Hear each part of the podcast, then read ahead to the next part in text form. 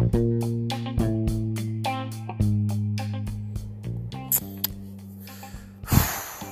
afternoon. It's your Nathan, everybody. man, man, man, man, man. Like I said, it's been an eventful 2019 already. We only eight days in. But like, I'm not here to talk about me. Paul, my text. Um, I'm not here to talk about me right now. I'm just, like I said, I gather information from, you know, society. And right now, the big thing, January 8th, is you know this R. Kelly case and this R. Kelly documentary and all that stuff like that. And like, like on, on everything, I grew up in that. You know, I was in high school, college, or coming out of high school, going to college, etc., etc., etc. When the whole sex tape thing popped off, and I can remember looking at the tape you know what I'm saying? Because it was bootleg everywhere and watching it and just giving my remarks on it. You know what I'm saying? It wasn't too in depth because it was just like a bang bang thing and whatever. We moved on. But now watching the documentary, man, you know, it's a lot of things you can say and there's a lot of things you can gather from it. And a lot of people is taking a one-sided argument, you know. And I dig it. I truly, truly, truly dig it. R. Kelly is an animal. You know, R. Kelly's a, a predator. R. Kelly's a bad fucking human being. Trust me, I dig it, and for and, and I concur. He's a fucking sick individual. Excuse my language. He's a very sick person who has problems, who needs help because he followed throughs. Excuse me, he followed through with the act with with with actions based on his thoughts. You know what I'm saying? There's a lot of people out here in the world who have sick thoughts. But what makes you a sick individual is, or a troubled individual, is following through with the act, you know? So, he's a very sick person. I get that. But, like, we can't place soul, soul responsibility of all of this stuff on R. Kelly. You know what I'm saying? And I'm thinking to myself as I watch this because I, I like to try to think differently and I like to consider myself a person who who's different. You know what I'm saying? I know a lot of people say that, but I like to think of myself as a person who's different. And as I look at it, I'm like, yo, a lot of people is not taking responsibility for their actions. They keep talking about R. Kelly ruined our lives. R. Kelly did this. R. Kelly did that. Listen. Yes, he did. But where the freak were your parents at? Your friends at? The, anybody who cared about you, where were they at? Like, you can't tell me that there's grown men hanging out at the schools and it's cool with the faculty, the teachers. You know what I'm saying? You can't tell me that. Like I don't care. I don't care. Like word of mouth spreads real quick. As an individual, I'm in the school system. I teach, I coach. I observe children's behavior. You can tell when somebody's acting different. You can tell when somebody's missing. Kids talk more than a little bit. Oh, Shaniqua left with R. Kelly. We ain't seen her in two days. Huh? Let me call Shaniqua parents. Y'all seen your child? You know what I'm saying?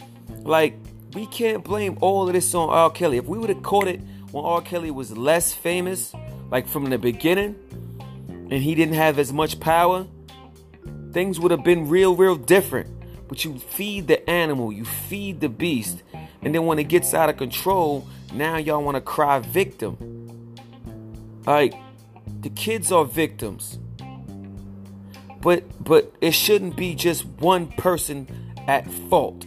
It got to be all the adults that these kids had in their life that were supposed to protect them. Security guards, friends, aunts, uncles, cousins, brothers, teachers, um, everyone involved and around these individuals. You know what I'm saying? Because, like, as I, I coach basketball, and I tell my my parents all the time of the kids because sometimes the kids want to ride home with their friends after the games. I said, no, listen, you left your child in the care of the county I work in, but ultimately in my care. I can't let your child walk away with any individual and be comfortable with it because if something happens to your child on my watch, I am going to be held responsible. I will feel responsible for that. I don't know how I can look you in the eye if I let your child go home with somebody else's parent just because they live close to you and you don't know that. You didn't co sign on that. And then something happens to your child you know what I'm saying? I can't look you in the eye and say, but, but anything. You know what I'm saying? I'm responsible. I don't want to be responsible for that. Like this, like, like, and, and, and time and time again throughout these interviews and throughout this documenting, people were saying, grown folk people were saying, Oh, there were loads of kids getting out at the R. Kelly mansion. I pulled up and there was this kid and that kid getting out. You know, I brought this kid security saying I went and gave her his number. I went and did that the number. Like, where do your morale stick? Where does it come into you say, yo, I could this could be my daughter. This could be my niece, my sister. Where does that come into play at? You know what I'm saying? Because, like, there's sick individual people who just don't get it.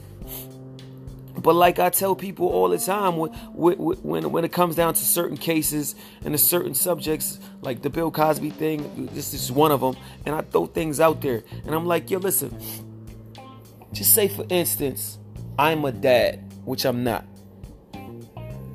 and there's a rumor mill going around that hey, at this YMCA,